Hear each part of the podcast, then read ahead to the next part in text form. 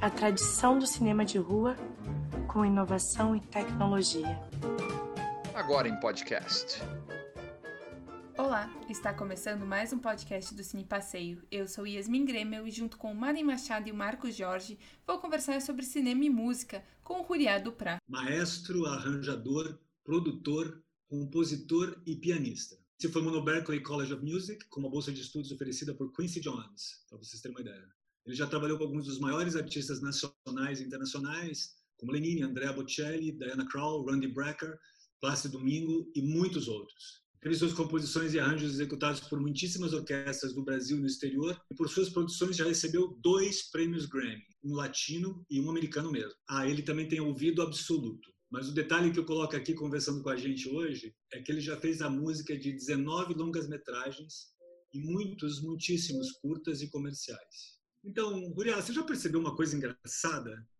É, todo mundo que faz um filme tem mais ou menos um crédito muito definido, né? O, dire... o fotógrafo se chama diretor de fotografia, o uhum. figurinista, o figurinista, o diretor de figurino, ou tem um diretor de arte. O músico, o cara que faz a trilha não tem, em geral ele não é chamado de diretor musical do filme, nem diretor de música, né? Ele fica naquela coisa de compositor, trilha sonora original, né? E é tão importante a música em um filme, né, Roriá? Como é que você lida com todas essas especificidades de fazer música para tantas mídias diferentes? Olha, muito bem observado. Nunca tinha me ocorrido isso que você está falando, né? Que não existe um nome, né? Talvez se existisse um nome fosse trilheiro, o que seria terrível. Então melhor deixar como está nesse sentido, né? mas o, como eu vejo fazer música para diferentes mídias, digamos assim, não, é, não, são mídias, né, mas são assuntos diferentes, né? É que você, na minha opinião, que funciona para mim, é, você acaba emprestando expertises de uma para outra, né? Então, quando você faz um, um, um longa-metragem, aquilo tem um timing, né? Tem um, um, um, tempo em que aquilo se desenrola e você tem que respeitar aquilo para que aquilo, a velocidade da informação fique compatível com aquela com, aquela, com aquele tempo né, de um filme, que dura um filme. Quando você faz um curta-metragem, é a mesma coisa. Você tem que. Quer dizer, é a mesma coisa dentro do, do, do tempo de um curta-metragem. Então, eu acho que você tem que respeitar o timing de crescimento de uma música dentro de um, de um longa, assim como de um curta, só que respeitando a uma hora e vinte, vai, digamos assim, de um longa e os 10, 15 de um curta, né? E para propaganda não é muito diferente disso. Você tem que respeitar aqueles 30 segundos. A ideia tem que ter começo, meio e fim dentro daqueles 30 segundos. Então eu acho que é e também discos e DVDs também tem a sua linguagem, né? Então eu acho interessante porque eu acabo me emprestando, eu me, me flagro, vira e mexe, emprestando expertises de cá para lá e de lá para cá, o que você aprende de uma coisa, você acaba usando na outra e assim é. Eu te provoquei porque, de fato, é, quando nós trabalhamos juntos, nós já trabalhamos muitas vezes juntos, não só em dois longas, diversos curtas, documentários, né? fizemos realmente muita coisa juntos. É, uhum. você foi sempre um diretor de música de meus filmes, né? Dos meus filmes. Você muito muito mais do que compor a trilha, né? A gente colabora de uma maneira muito mais orgânica, né? A gente fala da música antes de se filmar, a gente pensa no que vai acontecer. Você, obviamente, você arranja e executa grande parte da música. Eu quero dizer, é muito legal ter um diretor de música que está no filme desde o começo, desde, desde que o projeto nasce. Né? Isso acontece bastante contigo de você participar, de, digamos assim, das várias fases de um projeto, ou você normalmente entra mais no, no quando o filme já está para ser, para ser pós-produzido? É, olha, a troca de figurinha que a gente tem, Marco Jorge, é, é, não é muito comum, né? É, e eu sou muito grato a isso, né? Muito grato. Eu acho que a gente tem um bate-bola hiper saudável, mas eu acho que isso vai de diretor para diretor, né? Alguns diretores estão mais acostumados a ter uma colaboração um pouco mais mais rasa, digamos assim, né? Componha e eu me viro com o resto, né?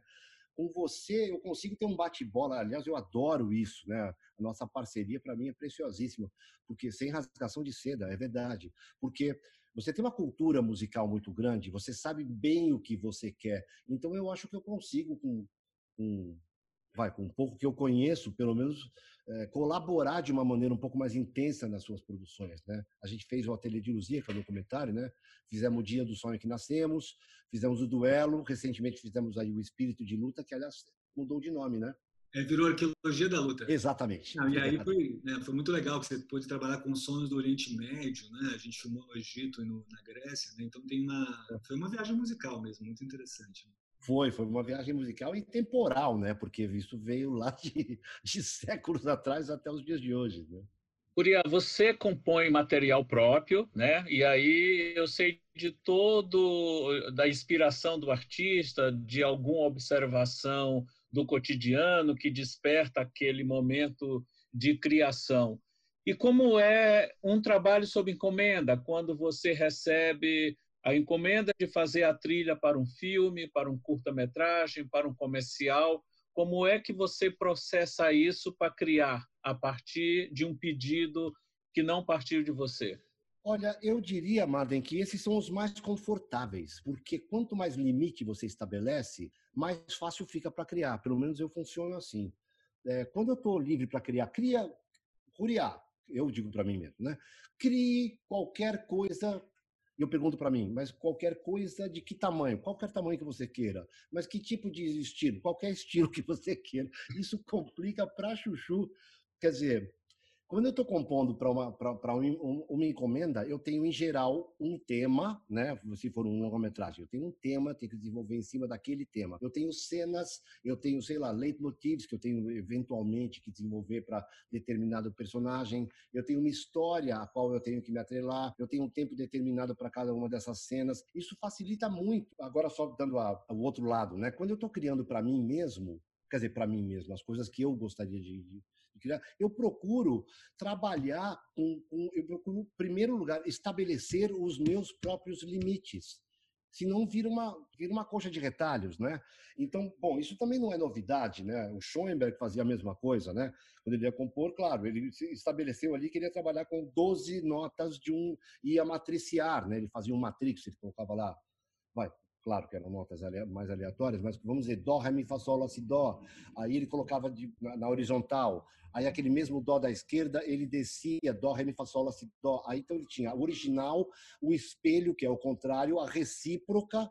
Então ele começou a brincar com essas coisas. O Stravinsky, mesma coisa, ele estabelecia lá, vou trabalhar com uma série de cinco notas e ele fazia uma coisa matemática. Eu também sou muito chegado nessa coisa matemática, né? É, e, e, como você falou ah, no começo, Martin, sobre a inspiração, né?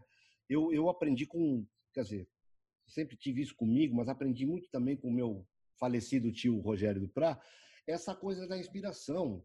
E até, é, conversando com o Marco Jorge esses dias, a gente estava conversando um pouquinho sobre o Morricone, né? O Morricone tem uma, uma frase maravilhosa que ele lançaram um livro uma vez sobre o Morricone, um livro de trezentas e tantas páginas, que era um livro sobre conversações do Morricone com Tornatore, que é o diretor de Cinema Paradiso, né? E no primeiro capítulo tinha um título muito sugestivo que era A Inspiração Existe. E, o, e quando abordaram o Morricone para falar sobre isso, ele falou bobagem. É preciso é, é, frase textual dele, é preciso trabalhar e muito a melodia. Não é magia, é lógica. Eu sou muito partidário disso. Né? Isso nada mais é do que aquela velha frase do o, o gênio é 10% inspiração e 90% transpiração. Né? Eu, eu acredito nisso. Então, por exemplo, uma vez eu estava fazendo lá um trabalho sobre. Era um trabalho encomendado, mas eram três da madrugada, eu já não sabia mais o que fazer, eu estava com a cabeça, já estava depois de um dia inteiro trabalhando, e era um institucional de café dê-me uma trilha sobre café. E eu ali comecei a, o que, que eu vou fazer? Já estava esgotado. Aí comecei a escrever café, C-A-F-E. Existe uma tradição, né? Onde as notas musicais, dó, ré, mi, fá, sol, lá, si, dó, não são apenas as, são tratadas como letras em muitos lugares do mundo. Estados Unidos, por exemplo, é um lugar que o cara vai te falar, oh, this is B, C, D, then you go to a E né? Então não são, os caras não tratam como do, re, mi, existe, sabe? Eles, todo mundo sabe o que é. Mas as notas são tratadas em muitos lugares do mundo, há muitos e muitos séculos, por letras. Eu comecei a olhar, falei, poxa, café C A F E, dó, lá, fa, mi, dó, lá, fa, mi, e comecei a brincar a partir daí. Quer dizer, eu acabei estimulando a minha própria criatividade a partir de, um, de, de, uma palavra. Né? E da mesma maneira, eu já fiz coisas com meu número de telefone e dei uma adaptada nas horas que a inspiração te falta. Né? Quer dizer, tem dia, eu acredito em inspiração, mas não é. é as, as, pessoas têm uma ideia muito ainda que vem do, do romantismo, né? Estou inspirado. Hoje eu não estou inspirado. Se o Mozart, por exemplo, que não é do romantismo, antes disso, mas se o Mozart fosse esperar a, a, a, inspiração chegar, ele não teria composto nem metade do que ele compôs em 33 anos, né? Então, eu acho que os compositores, os grandes compositores, principalmente, eles vão atrás da, da inspiração, né? E depois a, a técnica também ajuda você a desenvolver os temas, e assim vai, é assim que eu vejo. Uriah, você falou de Mozart, e isso me remeteu a, a uma lembrança. O Mozart começou a compor, a, a, a fazer música ainda muito pequeno. Você Sim. veio de família de músicos. Como é que a música surgiu então na tua vida? Veio do berço já desde muito pequeno? Você começou a, a ouvir, pensar música? Como é que foi isso? Olha, literalmente veio do berço, sim, porque o meu pai, é, meu pai é o Regis Duprat, meu pai é musicólogo, ele é considerado aí pela crítica especializada como um dos maiores, um dos dez é, musicólogos mais influentes do mundo. Inclusive, há três, quatro anos atrás, a abertura do, do simpósio, do, do, encontro internacional de musicólogos foi em Milão, viu, Marco Jorge? Acho que eu nunca te contei isso. Foi em Milão e, e, e fizeram uma homenagem para ele na abertura. A abertura foi inteira dedicada a uma homenagem a ele sobre a musicologia. Ele tocava viola na Sinfônica Municipal e o meu falecido tio Rogério do Prá tocava cello, enquanto a minha mãe tocava violino também na mesma orquestra. Então, como músicos não, tem, né, não são abonados, né, eu, eu ia junto, ainda no, na, na, ainda bebê mesmo, de colo, eu ia junto para os ensaios e eu ficava, eu dormia numa, numa, numa cestinha, sei lá, alguma coisa assim, que ficava atrás do timpanista, que era brother do meu pai, que era o Ernesto De Luca na época. É, e, e, o De Luca, eu ficava atrás daquela cortina grossa, então mesmo que eu chorasse, ninguém ia perceber, né? Ele dava umas olhadinhas ali. Então, desde cedo eu comecei com isso sim. Meu pai e minha mãe me colocaram para estudar música bem cedo. Com cinco anos eu já estava com um violão na mão e experimentava um violino aqui, viola lá, tal, né? E aí depois é que eu acabei indo para estudar percussão, curiosamente, com o mesmo Ernesto De Luca, isso aconteceu com nove anos de idade, e na percussão o estudo de piano era obrigatório. E foi aí que eu comecei a estudar piano e não, não, não parei mais. Peraí, peraí, Rula, peraí, Rula. É, mas isso tem a ver com o fato de você ter o ouvido absoluto ou não tem nada? Quer dizer, você ter crescido, bebê, no meio de uma orquestra, tem a ver com o ouvido absoluto ou é uma coincidência, uma simples coincidência fisiológica? Eu acredito que seja uma coincidência. Mas explica, explica para gente, para o pessoal que está ouvindo aí, o que, que é ter ouvido absoluto, porque não é tão simples assim entender. É, ouvido absoluto é quando você sabe qual é, a no, qual é uma determinada nota é, sem ter uma referência. Né? Você não tem uma referência. Tipo, quando te dão lá um dó, é, você sabe que onde é que está o lá. Você vai, vai buscar o lá. Né? Mas quando você não tem uma referência, isso chama-se ouvido relativo. Quando te dão uma nota e você, a partir de lá, vai para todas as outras. Mas olha, eu devo dizer que o meu ouvido absoluto me, me atrapalhou bastante também, viu? Porque em casa, quando chegou o primeiro piano lá, meu pai comprou um piano de armário para a gente brincar um pouquinho, é, começar ali né, nos primórdios, e o piano estava afinado meio tom abaixo, e eu dava umas travadas, não sabia muito bem. Foi só mais tarde que eu consegui desenvolver mais ainda o meu relativo, que eu sempre tive um relativo legal também, mas eu desenvolvi mais o relativo a ponto de esquecer do absoluto, poder abstrair. Eu tenho amigos que têm ouvido absoluto que não conseguem tocar no piano meio tom abaixo ou meio tom acima, ou não conseguem lidar com transposição. Isso para quem escreve é complicado, porque os instrumentos são boa parte dos instrumentos de uma, de uma orquestra e mesmo saxofones são instrumentos transpositores. Né? Porque qual é. Desculpa, eu não quero entrar numa, numa bobagem técnica aqui, mas só para tentar ser um pouco mais claro, é, o, a ideia de, do, do, do, pentagrama, pentagrama são aquelas cinco linhas onde a gente escreve música, a ideia de cada instrumento é que o centro do instrumento fique no centro do pentagrama. Porque senão o que aconteceria com o pícolo, que é um instrumento agudíssimo? Ele vai começar lá em cima no pentagrama e vai embora com linha suplementar até lá em cima com a tuba, que é um, um instrumento gravíssimo numa orquestra, ia acontecer a mesma coisa. Então, se, se não forem transpositores, complica. E alguns instrumentos não, não transpõem só a oitava. Por exemplo, um sax, um sax alto, ele transpõe uh, uma sexta acima, o sax tenor uma nona acima, o sax soprano uma segunda acima, trompete uma segunda acima, e assim vai, trompa, quinta acima. Então, quando você vai pensar naquela mesma frase, uma quinta acima, então você está lá, dó, ré, mi, fá, sol, só que é em outra tessitura, você pira. Então, eu aprendi a desligar, eu aprendi a, instalei um off no meu ouvido absoluto justamente na Berkeley. Na Berkeley é que eu consegui resolver essa, essa questão. Muito, muito legal essa história e muito interessante a gente imaginar que evidente assim o seu conhecimento técnico é uma coisa assim notável né? Você sabe realmente tudo de música. Mas você falava da, da questão da inspiração de que é muito trabalho né?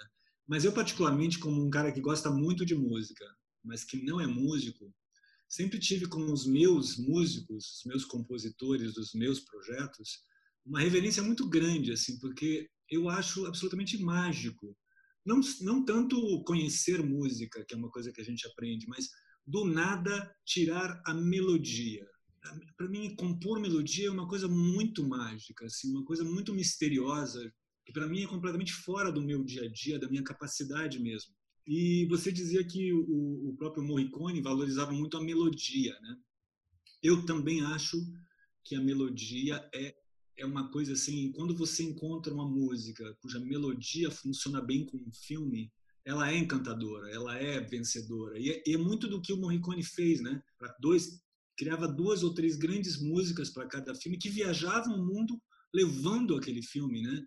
Então assim, é, essa criação é, é, é muito técnica, mas ela tem a ver com inspiração também, não tem, É, tem, tem sim, tem. Claro, quando você acha uma veia né? Uma veia que eu digo assim, você acha um motivo, motivo musical, né? Por exemplo, um motivo musical seria ta ta ta, isso é um motivo musical, né? A quinta de Beethoven começou de um motivo. Aliás, foi Beethoven que começou com essa ideia de desenvolvimento de motivos musicais, né?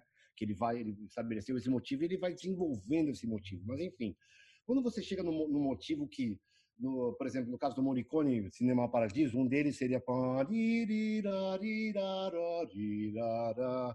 se ele veio com essa célula, ela em si já é uma melodia linda, né?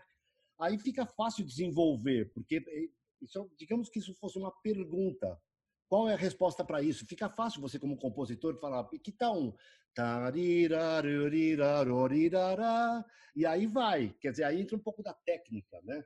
Mas eu concordo com você é, numa coisa. Quer dizer, concordo com tudo que você falou, mas uma coisa é certa. É, esse desenvolvimento, quando você acha um motivo e desenvolve aqui, ou seja, eu vou resumir. A melodia é muito importante, sim. Quando você tem uma melodia forte, a, harmonia vem junto. E se você pensar nas canções folclóricas mais famosas do mundo, elas se sustentam apenas pela melodia. Vamos pegar o exemplo do Parabéns para você. Quer exemplo melhor que isso? Não precisa harmonia nenhuma, né? ela se sustenta. Tanto é que, para plagiar o parabéns, não é fácil. Você faz pararirara, pronto, acabou. Plágio, já foi plágio. Então, as grandes melodias, bom, o cinema está cheio de grandes melodias, né?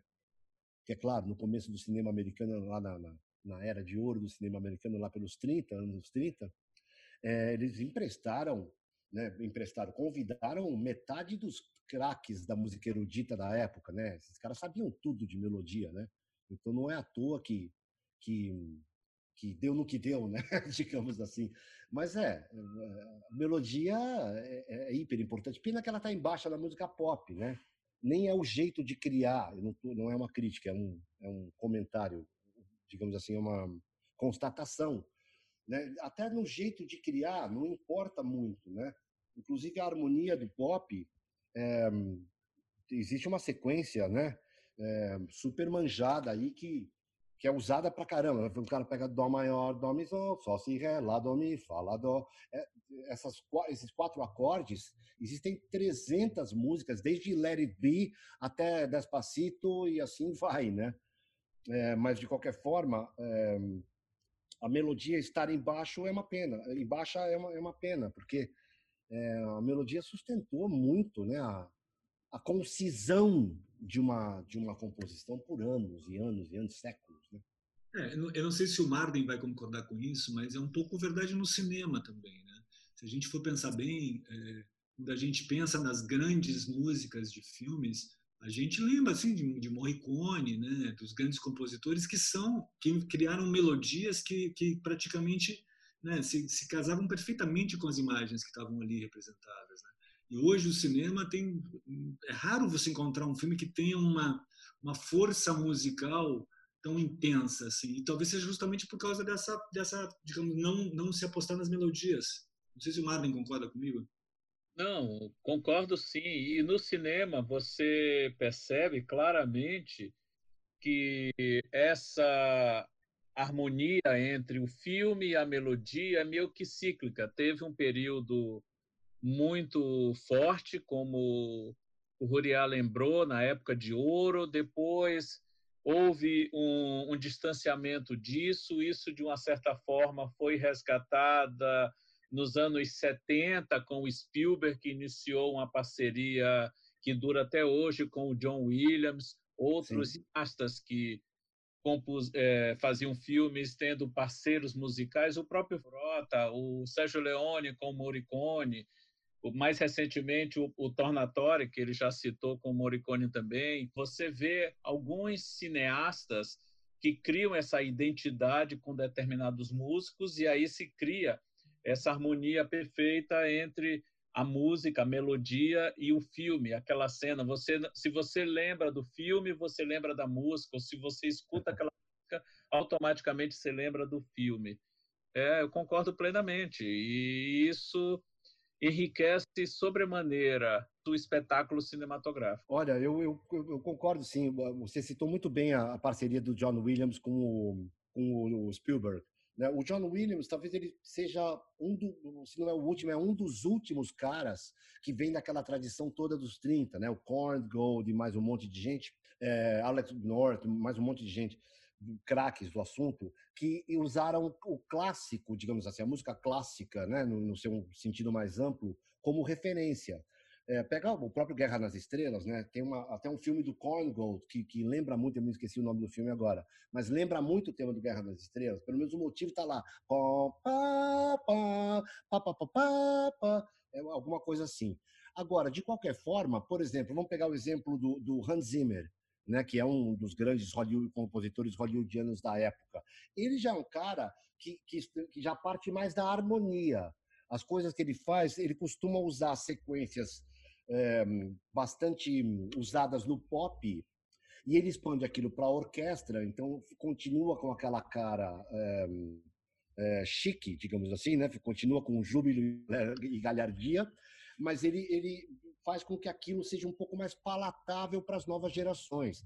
Né? Por exemplo, ele, ele, fez a música do Gladiador, entre mil outros, ele fez Pirata do Caribe, mais um monte. Então eu acho que ele consegue falar com as gerações mais novas é, com essa linguagem. Ele foi muito esperto nisso, né? Ele pegou aquela, as sequências harmônicas do pop e ele acaba passando por, o, por uma linguagem orquestral e a melodia não é a coisa que mais que mais diz ali, né? Não é a melodia que comunica, né? Alguma quer dizer, não estou falando que não estou querendo ser absoluto aqui, mas você vê várias passagens um, do, do, do, do, Klaus Ogerman, do, do Klaus Ogerman, do Hans Zimmer, um, onde ele vai por esse caminho.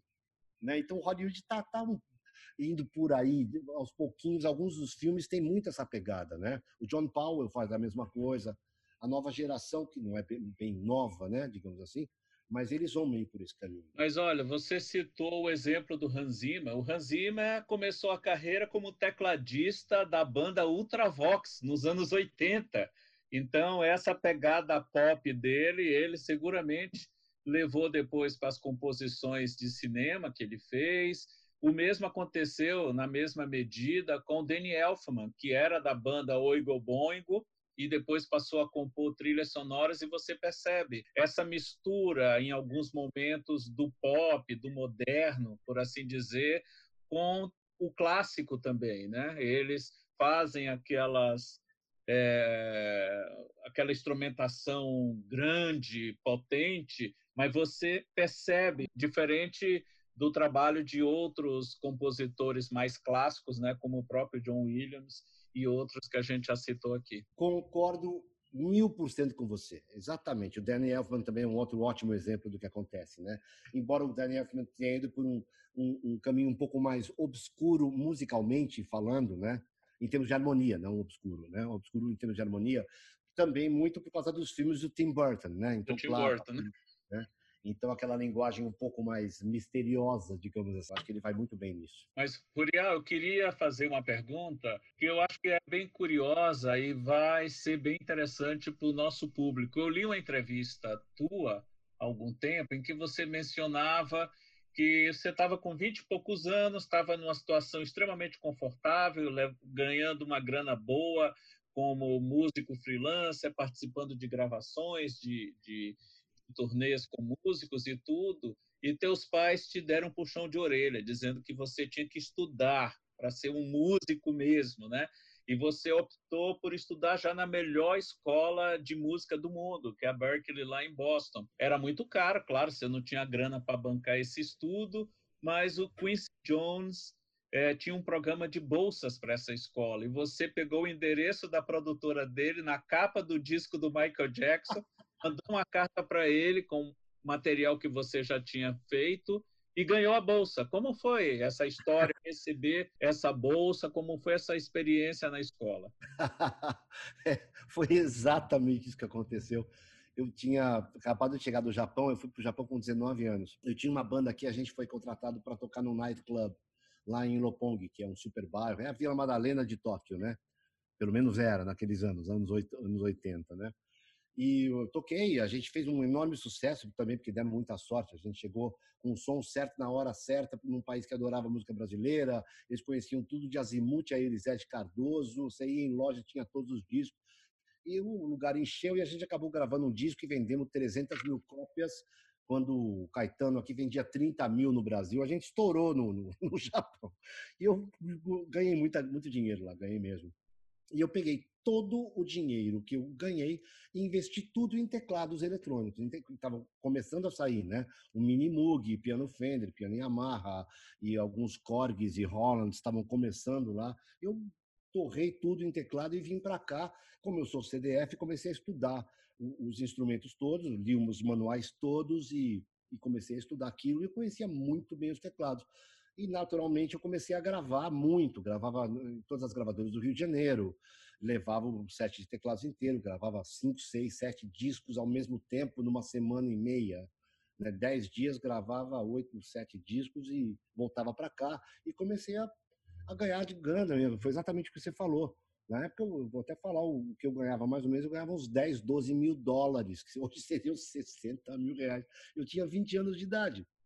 E aí estava muito confortável. Comprei um apartamento no Ibirapuera, não quitei, mas comecei a. E aí tomei um puxão de orelha dos meus pais, sim, e falaram: escuta, tem que estudar, pô, daqui a pouco acaba esse conhecimento que você tem aí. Legal, você está se dando bem, parabéns, mas e aí? Vai ficar nisso aí, você vai estar tá com 30, passou, já era. Falei, puxa, eu acho que, né? Vindo de quem vem, minha mãe também, minha mãe foi chefe da, da cadeira de alemão da USP anos, né? Então, meu, meu pai é professor titular, né? Ele é livre docente, depois virou professor titular da USP e, e Unesp, etc. E tal. Falei, olha, eu acho que eles têm razão, né? Eu vou ter que dar uma expandida nisso aqui. E falei, bom, então se tem um lugar para ir, que era a minha cara, era a Berkeley. E aí, justamente, eu falei, puxa, Berkeley, mas é uma bala, né? Na época, poxa, era uma... sempre foi caro, né? Hoje em dia deve custar uns 10 mil dólares por semestre. Por sem... Não, nada. Deve custar, vou chutar aqui, uns 10 mil dólares por mês. Talvez um pouco menos, vai não sei. Enfim, e aí eu, justamente eu vi em algum lugar, porque o, o cara do momento, e, aí, e é até hoje, né, era o Quincy Jones. Ele tinha acabado de produzir o Thriller do Michael Jackson, onde ele ganhou oito Grammy. Né? O disco ganhou oito Grammy. O Quincy acho que ele tem 32, alguma coisa assim. Oito, só oito, um quarto disso foi daquele disco. Falei, pô, esse é o cara, né? Aí fiquei sabendo, ouvi falar que, que ele tinha é, ele tinha um programa de scholarship lá, né? é, na Berkeley. E aí, falei, mas como é que eu vou achar esse cara? E você matou achar. Foi justamente isso que eu que aconteceu. Eu vi na contracapa do thriller, tinha lá o Q Productions, né? Que é a produtora dele, Los Angeles, isso tal. Falei, quer saber? O não eu já tenho, eu vou escrever para esse cara. E eu escrevi para ele uma carta e botei lá, botei lá alguns compactos simples, alguns compactos duplos, alguns LPs, fita cassete, fita de rolo, e mandei para ele com uma cartinha. Dear Quincy Jones, você deixando no Brasil, blá blá blá, e gostaria muito de estudar na Berkeley, porque não sei o quê. E ele me escreveu depois de um mês e pouco uma outra carta, isso eu estou falando uma era pré-internet, né? Estou falando dos anos, fui para lá no, em 83, né? Então, é, e ele me escreveu, falou, olha, pode falar com a Mrs. Ferrari, que ela está aguardando você, eu aprovei a sua bolsa, você está, gostei muito do seu trabalho, você está aprovado. Eu nem esperei para ligar meu inglês, na época não era lá grande coisa, mas eu liguei para tal da Mrs. Ferrari, não, não queria escrever mais uma carta, esperar mais duas semanas ia ter um infarto. Escrevi para ela e ela me, me falou, eu escrevi, eu liguei para ela e ela me atendeu e falou: sim, é verdade, Ruriado Prata, tá aqui, é isso mesmo. Quer dizer, lá é Ruriado Dupra, né? Mas, enfim, é, é você mesmo, tá certo, você pode vir agora. E isso era um. Era janeiro o semestre começaria dali duas semanas. Eu falei, não, peraí, calma, deixa eu respirar mais fundo. E eu fui para lá e acho que eu cheguei lá, cheguei em Boston em junho, maio, em maio de, de em maio desse ano. E aí eu fiquei lá seis anos, quase seis anos. Não, e o que aconteceu foi, foi muito bacana, porque eu, eu já, já fazia arranjos decentes na época, já tinha alguma experiência, já tinha produzido o disco de Sai Guarabira, já tinha produzido o disco de Belchior, que na época eles eram os craques, tá, né? já tinha uma estrada de, de, de shows e, tal, tinha prática de estrada, né? E aí, quando eu cheguei lá, eu já fazia arranjos, né? Eu já tinha sido chamado para fazer vários arranjos. E aí o que aconteceu foi que eu entrei em arranjos só para ver qual era a história. Eu fiz um teste e eles me falaram: "Ah, você tem um semestre aí você fica um, dois semestres e você está formado. Um semestre de aula e mais um de, de directed study, né, estudo dirigido, e pronto. Falei, nem a pau que eu vim até aqui, vendi tudo para fazer um, dois semestres e voltar com canudo. Então, eu acabei fazendo arranjo, fiz um semestre apenas. Aí, para pegar os cursos mais bacanas, eu teria que fazer outras coisas. Aí eu fui para composição e regência, depois eu fui para música eletrônica, depois eu fui para produção, e aí sim eu voltei para film scoring para pegar os grandes, que é cinema, música para cinema, para pegar os grandes cursos. E nisso aí eu estudei com grandes caras, tipo o Herb Pomeroy, que é o maior especialista em Duke Ellington do mundo, era, né, falecido, é, do mundo. Então eu acabei fazendo cinco majors, né, cinco, qual é a palavra para isso? Cinco, cinco assuntos eu fiz, né? E, e, acabei, fui mudando de assunto e quando chegou no último eu mudei para film scoring junto com o tal do degree, porque lá existe um, um, um, diploma e um degree. O diploma é um curso técnico, digamos assim, de música. O, o degree tem os mesmos cursos de música, só que você é obrigado a estudar literatura, ética, lógica, história da civilização, é, fundamentos da criatividade. Aí foi que eu virei gente, que eu tive que me internar na biblioteca para ler que nem um maluco. E aí é que eu virei gente. Voltando ao que o Marcos falou no começo dos filmes que você fez e de, de ter alguns, algumas ações né, mais dirigidas, enfim. Qual que você acha que foi o filme mais desafiador, o maior desafio que alguém te passou? Olha, bom, eu, eu não sei te dizer. Olha, sabe, que, sabe um filme que foi um desafio? Foi um filme que eu fiz até recentemente chama-se Lino, é, uma aventura de sete vidas. É um, um filme de animação é, onde eu tive que fazer uma coisa. É um filme de animação que acabou fazendo um enorme sucesso porque é, o filme não foi muito acreditado até que ele ficasse pronto. Quando ele ficou, a, a Fox Films viu que a animação era super bacana mesmo e, e que estava tudo direito e, e, começou a exportar esse filme. Esse filme hoje está em, é, em 59 países. Acabou indo para 59 países do mundo. É, esse foi um desafio, porque eu tive que criar uma, uma linguagem que tivesse meio na, no, no, mundo Disney, Pixar, mas ao mesmo tempo eu tive que dar uma leve abrasileirada sem parecer muito, sem cair demais para o tupiniquim. Então, é, mas bolar os códigos, né, para não ficar uma coisa muito nacional, que eu acho que esse é, um, é uma, essa é uma das questões que eu tenho com relação ao cinema nacional. Às vezes, é, por exemplo, o Marco Jorge ele, ele foge disso, que eu acho sensacional. São histórias universais. Né? Histórias universais, isso pode ir para o mundo inteiro. Por que, que a gente tem que fazer histórias que só cabem no contexto nacional? Então, eu acho legal. E, esse, e o Lino é um caso assim. Só que a gente tinha que botar lá uma marca de que era um filme brasileiro que tivesse um sabor um pouco diferente, mas sem perder a universalidade. Eu acho que esse foi um filme que me deu um trabalho pelo desafio legal. Fora que o Lino, o Lino ele é um filme, é uma animação, né? Então você, você também teve o desafio de musicar algumas ações que normalmente num filme de, de live não tem, né? E fora que para criança também, né? Ele tinha que atingir um público infantil, né? É um trabalho muito bonito seu, realmente. É verdade, é, é verdade. Isso é uma é, é, o fato de ser um filme para criança é, muda muita coisa, né? Você também não pode também, você tem que usar aquela linguagem, né? Você tem que inovar em cima daquela plataforma da, já meio pré-estabelecida. Eu acredito muito nisso. Essa coisa de você criar coisas, é, você ser absolutamente criativo sem ter o, o, o parâmetro histórico atrás de você, eu acho que as pessoas têm muito isso, elas sempre estão comparando uma coisa com a outra, né? Então você fugir da casinha completamente para fazer uma coisa, talvez ninguém entenda nada. Então eu acho legal sim você usar os códigos existentes e aí sim modificá-los para você ter uma nova criação. Uma das coisas mais legais de trabalhar contigo é aquela fase em que a gente, você já compôs a música, a gente a gente acabou criando um jeito de trabalhar juntos. Eu, eu sinceramente não tenho esse jeito com todos os músicos com que eu trabalho.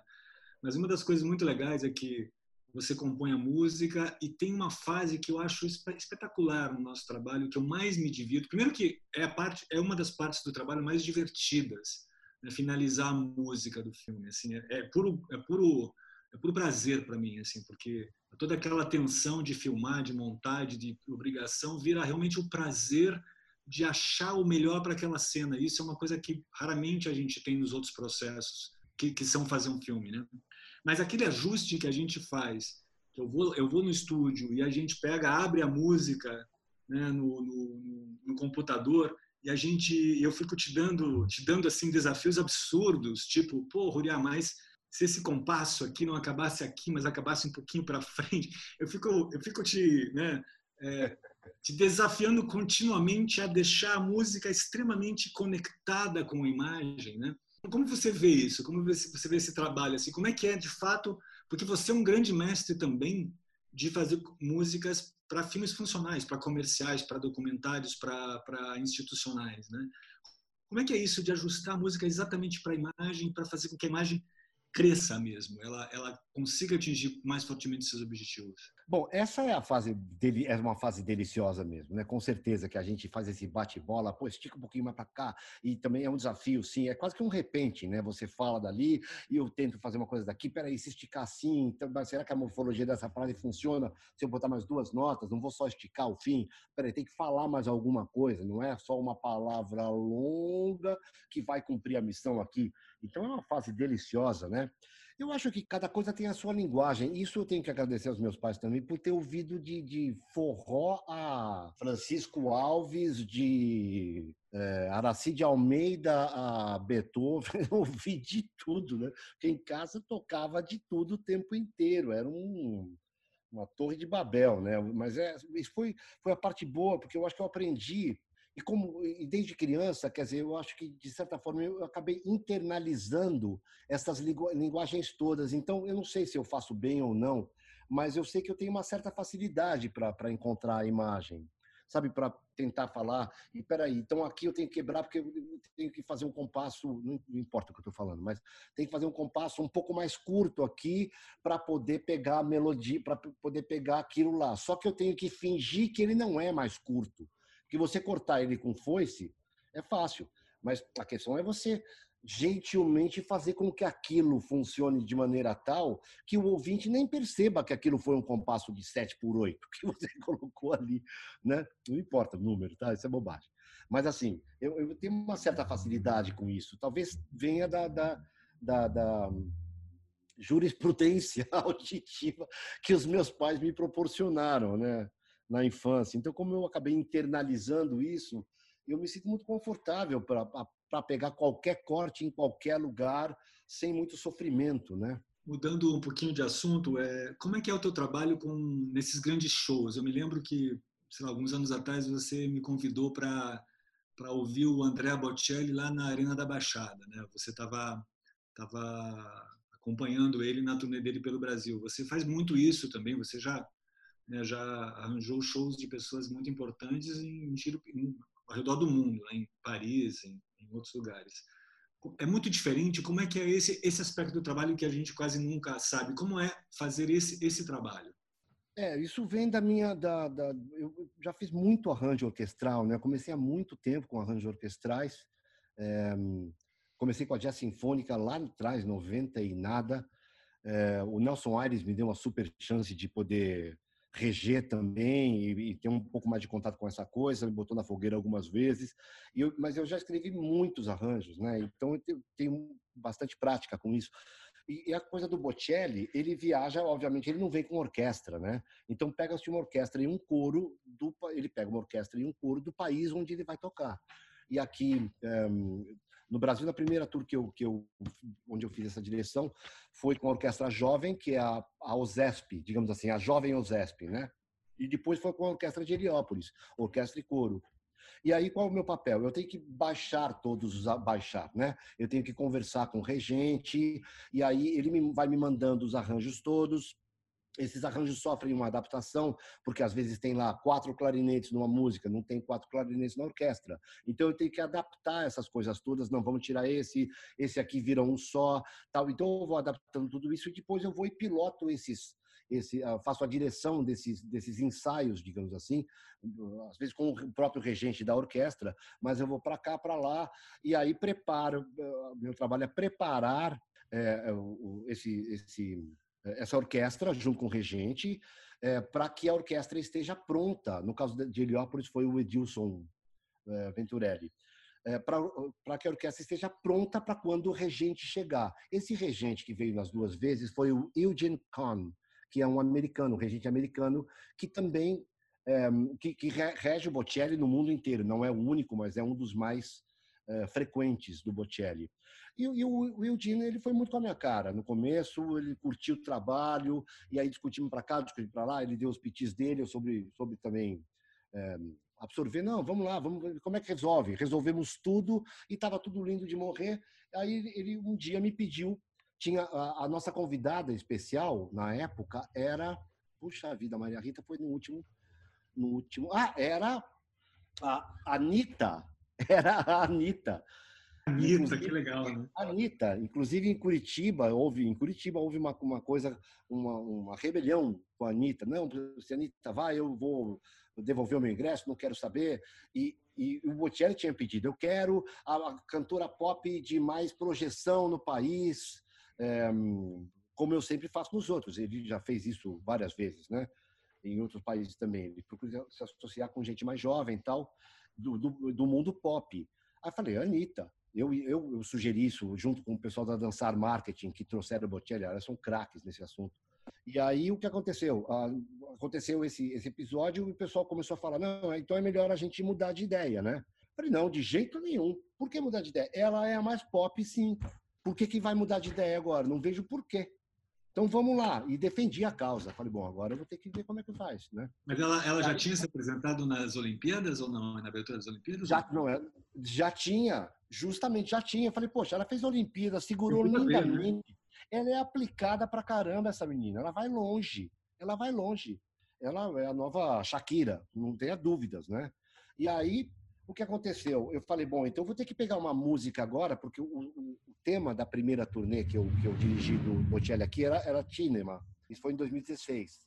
Cinema. Eram só temas de cinema. Eu falei, vou pegar a música mais virgem que existe para a gente poder fazer. E aí a, a, Chris Plans, que trabalha com o Pedro Bianco da Dançar, que são dois craques, eles me a Cris também veio com a história, a gente teve a ideia, quase ao mesmo tempo, pô, vamos pegar Over the Rainbow. Over the Rainbow, que é uma música super virgem, digamos assim. Né? Uma música que tem uma melodia simples. E aí eu fiz o arranjo. E, e o Will Jim Cohn acabou se encantando com o arranjo. Falou, esse é um dos arranjos mais legais que eu já vi de Over the Rainbow. Que tinha aquela primeira parte que pouca gente conhece, né? Importa. E somewhere over the rainbow. Enfim. E aí ela fez muito bem e o Will Jim gostou.